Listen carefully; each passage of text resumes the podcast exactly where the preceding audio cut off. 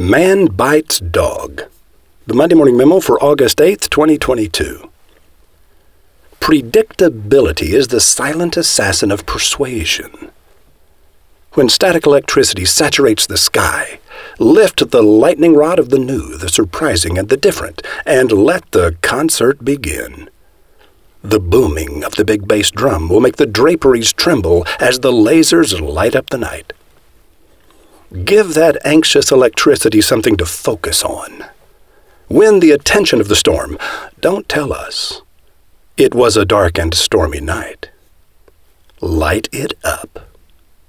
When your jagged blade rips a gash in the sky and makes the darkness cry, we will lift our faces into the wet and laugh until the grass is green again. Light it up.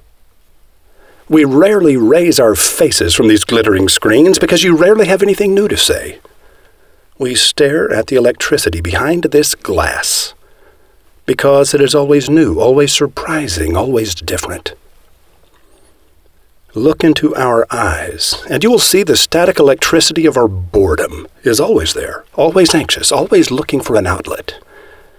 Lift your lightning rod into that darkness. Set our world ablaze with the unexpected. We will reward you with our attention. Pixies, fairies, sprites, and elves run naked through the darkness, laughing at everything, giggling with glee, eyes twinkling, feet flying. They run with abandon, afraid of nothing. What are you afraid of? Do you read boring, fact filled fluff? Or do you read fluff made of different stuff? As you read, so will you write. When colorful, unexpected words fill your sight, you have raised your ink pen into the night and filled it with ink of electric light. Now write.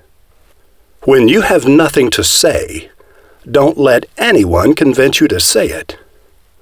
But when you have something to say, don't say it regular and tidy with tucked in corners.